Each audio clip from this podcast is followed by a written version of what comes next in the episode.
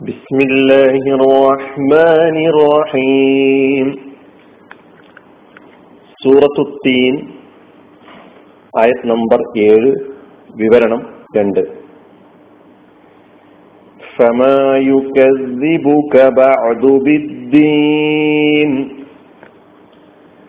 അതിനുശേഷവും എന്താണ് പ്രതിഫലത്തിന്റെ കാര്യത്തിൽ നിന്നെ കള്ളമാക്കുന്നത് ഈ ആയത്തിന്റെ പദാനുപത അർത്ഥമാണ് കഴിഞ്ഞ ക്ലാസ്സിൽ നാം കേട്ടത്. നമ്മളവിടെ ഈ ആയത്തിന് രണ്ട് തർജമകൾ രണ്ട് അർത്ഥങ്ങൾ പറയുകയുണ്ടായി. ആ രണ്ടർത്ഥങ്ങളും അവതരിപ്പിക്കുന്ന സംഗതി ഒന്ന് തന്നെയാണ് എന്നും സൂചിപ്പിക്കുകയുണ്ടായി. അതൊന്ന് നേർക്കുനേരെ നബിസല്ലാ അലൈവല്ലമയോട് അഭിസംബോധന ചെയ്തുകൊണ്ട് പറയുന്ന സ്വഭാവത്തിലുള്ള അർത്ഥമായിരുന്നു. അതാണ് നാം ഇവിടെ പറഞ്ഞ അർത്ഥം. അതിനുശേഷവും എന്താണ് പ്രതിഫലത്തിന്റെ കാര്യത്തിൽ താങ്കളെ കള്ളമാക്കുന്നത് താങ്കളെ കള്ളമാക്കുന്നത് എന്ന് നമ്മൾ അർത്ഥം പറയുകയുണ്ടായി. രണ്ടാമത്തത് മനുഷ്യനെ അഭിസംബോധന ചെയ്തുകൊണ്ടുള്ള അർത്ഥമാണ് ഈ തെളിവുകൾക്കെല്ലാം ശേഷം അർത്ഥം ഇതാണ് ഈ തെളിവുകൾക്കെല്ലാം ശേഷം ഇതിന് ഇതിന് ശേഷം എന്ന് പറയുമ്പോൾ ഈ തെളിവുകൾക്കെല്ലാം ശേഷം രക്ഷ രക്ഷ ശിക്ഷകളെ തള്ളിപ്പറയാൻ നിന്നെ പ്രേരിപ്പിക്കുന്ന സംഗതി എന്താണ്? അപ്പൊ ഈ രണ്ട് അർത്ഥങ്ങളിലൂടെ നാം പഠിച്ചിട്ടുള്ള ഈ ആയത്തിന്റെ വിശദീകരണം.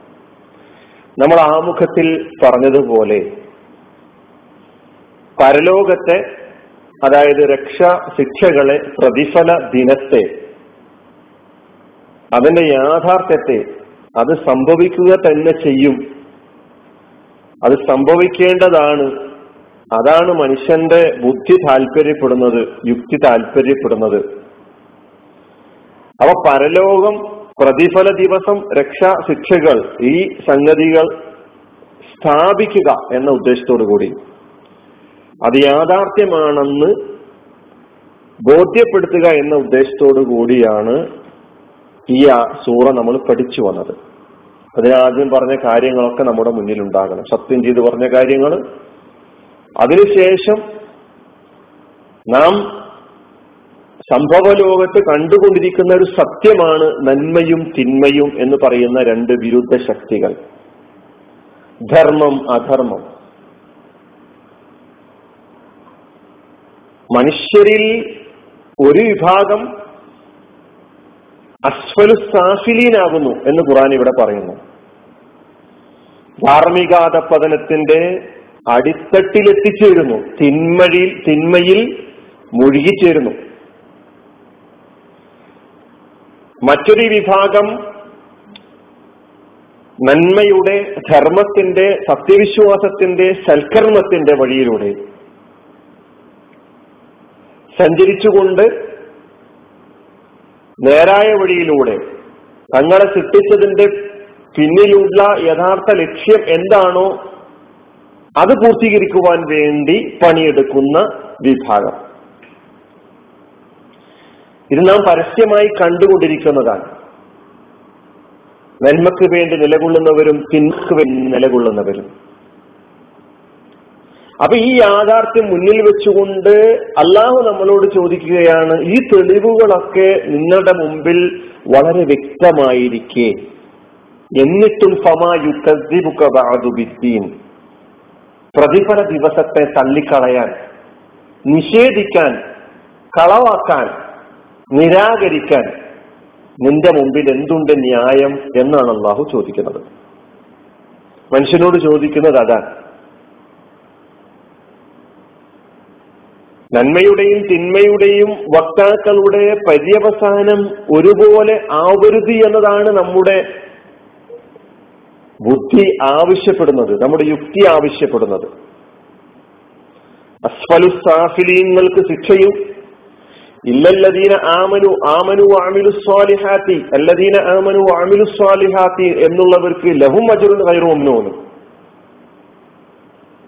മുറിയാത്ത അണമു അറ്റുപോകാത്ത നിലച്ചുപോകാത്ത പ്രതിഫലം നൽകൻ ലഭിക്കണം എന്നുള്ളതാണ് നീതിയുടെ താല്പര്യം. അപ്പൊ രണ്ടു കൂട്ടരെയും നമുക്ക് ഒരുപോലെ കാണാൻ കഴിയുകയില്ല. ഈ രണ്ടു കൂട്ടർക്കും അർഹമായ പ്രതിഫലം അർഹമായ നീതി എവിടുന്ന് ലഭിക്കും?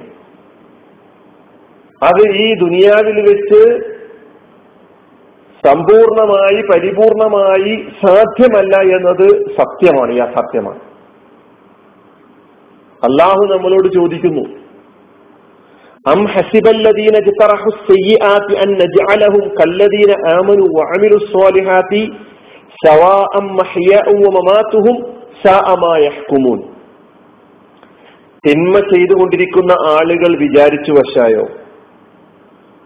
അവരെ നാം വിശ്വസിക്കുകയും സൽക്കർമ്മങ്ങൾ ചെയ്യുകയും ചെയ്ത ആളുകളെ പോലെ ആക്കുമെന്ന്. അപ്പൊ തിന്മ ചെയ്തവരും നന്മ ചെയ്തവരെയും തിന്മ ചെയ്തവരെയും ഒരുപോലെ കാണുമെന്നാണോ അവർ വിചാരിക്കുന്നത്? അവരുടെ ജീവിതവും അവരുടെ മരണവും ഒരുപോലെ ആക്കിക്കളയും എന്നാണോ അവർ വിചാരിക്കുന്നത്? സാമായ കുമോൻ അവർ വിധിച്ചുകൊണ്ടിരിക്കുന്ന അവർ വിധിതീർപ്പ് നടത്തിക്കൊണ്ടിരിക്കുന്ന ഈ കാര്യമുണ്ടല്ലോ എത്ര മോശമാണ്. ഇവരുടെ ഈ തീരുമാനം ഈ നിലപാട് എത്ര മോശമാണ്. അങ്ങനെയല്ല അള്ളാഹുവിന്റെ തീരുമാനം. അഫനജാലുൽ മുസ്ലിമീന കൽമുജിരിബീൻ കുറ്റവാളികളെയും നന്മയിലൂടെ സഞ്ചരിക്കുന്ന അനുസരണശീലരായ ആളുകളെയും ഒരുപോലെ ആക്കുമെന്നാണോ നിങ്ങൾ വിചാരിക്കുന്നത്? മാലക്കും കൈഫതഹ്ക്കുമു നിങ്ങൾ എന്തൊരു തീർപ്പാണ് കൽപ്പിച്ചുകൊണ്ടിരിക്കുന്നത് എന്നൊക്കെ അള്ളാഹു ചോദിക്കുന്നുണ്ട്. അതുകൊണ്ട് നന്മയുടെ വക്താക്കൾക്കും തിന്മയുടെ വക്താക്കൾക്കും അവരുടെ പ്രവർത്തനങ്ങൾക്ക് പരിപൂർണമായ പ്രതിഫലം ലഭിക്കണമെങ്കിൽ പൂർണാർത്ഥത്തിലുള്ള നീതി ലഭിക്കണമെങ്കിൽ ഒരു ലോകം ഉണ്ടായേ തീരുകയുള്ളൂ. അതാണ് പരലോകം. ദുനിയാവിൽ വെച്ച് ഒരു കുറ്റവാളിക്ക് പരമാവധി നൽകാൻ കഴിയുന്ന ശിക്ഷ വധശിക്ഷയാണ്. ഒരു കൊലയാളിക്ക് ഒരാളെ കൊന്ന ആൾക്കും ഒന്നിലധികം ആളുകളെ കൊന്ന നരാധവന്മാരായ ആളുകൾക്ക് ഈ ദുനിയാവിൽ വെച്ച് നൽകാൻ കഴിയുന്ന ഏറ്റവും വലിയ ശിക്ഷ എന്ന് പറയുന്നത് വധശിക്ഷ. എന്നാൽ ഒരാളെ കൊന്നവനും നൂറാളുകളെ കൊന്നവനും ഒരുപോലെയായിരിക്കുകയില്ല. അവന് ലഭിക്കണം. അവൻ ചെയ്ത തിന്മക്കർഹമായ ശിക്ഷ അവന് കിട്ടേണ്ടതുണ്ട് എന്ന് നമ്മുടെ ബുദ്ധി നമ്മുടെ മനസ്സ് നമ്മുടെ യുക്തി നമ്മളോട് ആവശ്യപ്പെട്ടുകൊണ്ടിരിക്കുന്നു താല്പര്യപ്പെട്ടുകൊണ്ടിരിക്കുന്നു. അത് സാധിക്കണമെങ്കിൽ നാം ഈ ലോകത്തെ അതായത് പരലോകം എന്ന് പറയുന്ന പ്രതിഫലങ്ങളുടെ ലോകത്തെ നിഷേധിക്കാതിരിക്കണം. നമ്മുടെ മുമ്പിലുള്ള ന്യായങ്ങളെല്ലാം തന്നെ നമ്മുടെ മുമ്പിലുള്ള നമ്മുടെ മുമ്പിൽ വ്യക്തമായി കൊണ്ടിരിക്കുന്ന സംഗതികളെല്ലാം തന്നെ പരലോകം എന്നൊരു ലോകം ഉണ്ട് എന്ന് സ്ഥാപിക്കുന്ന കാര്യങ്ങളും കാരണങ്ങളും ഒക്കെയാണ്. അതിനാൽ ജീവിതത്തെ നന്മയിലൂടെ നയിക്കാൻ നന്മയുടെ മൂശയിൽ വാർത്തെടുക്കാൻ സാധിക്കണമെങ്കിൽ പരലോക വിശ്വാസം രക്ഷാ ശിക്ഷകളെ കുറിച്ചുള്ള ശരിയായ ബോധം നമ്മിൽ ഊട്ടിയുറപ്പിക്കേണ്ടതുണ്ട്. അതിന് അള്ളാഹു സുബാനുവത്തായ പ്രായോഗിക തലത്തിൽ വെറുതെ പരലോകത്തിൽ ഞാൻ വിശ്വസിച്ചവനാണ് എന്ന് പറഞ്ഞത് കൊണ്ടായില്ല. അല്ല നമ്മളോട് ചോദിക്കുന്നത് ഇവിടെ എന്നിട്ടും രക്ഷാശിക്ഷകളെ കുറിച്ച് ഈ തെളിവുകളൊക്കെ ലഭ്യമായതിന് ശേഷം നീ കണ്ണു തുറന്നു നോക്കുമ്പോൾ കണ്ടുകൊണ്ടിരിക്കുന്ന കാരണങ്ങൾ കാര്യങ്ങൾ തെളിവുകളെല്ലാം തന്നെ ഉണ്ടായിരിക്കെ. എന്നിട്ടും പ്രതിഫലത്തിന്റെ കാര്യത്തിൽ രക്ഷാശിക്ഷകളുടെ കാര്യത്തിൽ എന്തേ നീ നിഷേധിയായിത്തീരുന്നു? ഈ ചോദ്യത്തിന് നമുക്ക് ഉത്തരം നൽകാൻ കഴിയണം പടച്ചവനെ. ഞാൻ പ്രതിഫല ദിവസത്തെ കളവാക്കുന്നവനല്ല രക്ഷാശിക്ഷകളെ നിഷേധിക്കുന്നവനല്ല. ഇത് വെറും ഒരു വർത്തമാനം മാത്രമല്ല. എന്റെ പ്രവർത്തനങ്ങൾ നീ പരിശോധിച്ചാൽ നിനക്ക് കാണാൻ കഴിയും. ഞാൻ ചെയ്യുന്ന ഓരോ പ്രവർത്തനങ്ങളിലും പരലോക വിശ്വാസത്തെ ഊട്ടിയുറപ്പിച്ചുകൊണ്ടുള്ള പ്രവർത്തനങ്ങളാണ് ഞാൻ ചെയ്തുകൊണ്ടിരിക്കുന്നത് എന്ന് ഇതാ നിന്റെ മുമ്പിൽ എനിക്ക് പറയാൻ കഴിയും അല്ലെങ്കിൽ തെളിയിക്കാൻ കഴിയും പ്രാവർത്തികമാക്കാൻ കഴിയുമെന്ന് പടച്ചവന് മുൻനിർത്തിക്കൊണ്ട് നമുക്ക് ഓരോരുത്തർക്കും പ്രഖ്യാപിക്കാൻ കഴിയണം. ആ നിലയ്ക്ക് ജീവിതത്തെ പരലോക വിശ്വാസത്തിന്റെ അടിസ്ഥാനത്തിൽ രൂപപ്പെടുത്തിയെടുക്കുവാൻ അള്ളാഹു നമുക്കേവർക്കും തൗഫീഖ് നൽകി അനുഗ്രഹിക്കുമാറാകട്ടെ. അലഹമുല്ലാ റബ്ബിൽ ആലമീൻ. അസ്സാം വലൈക്കും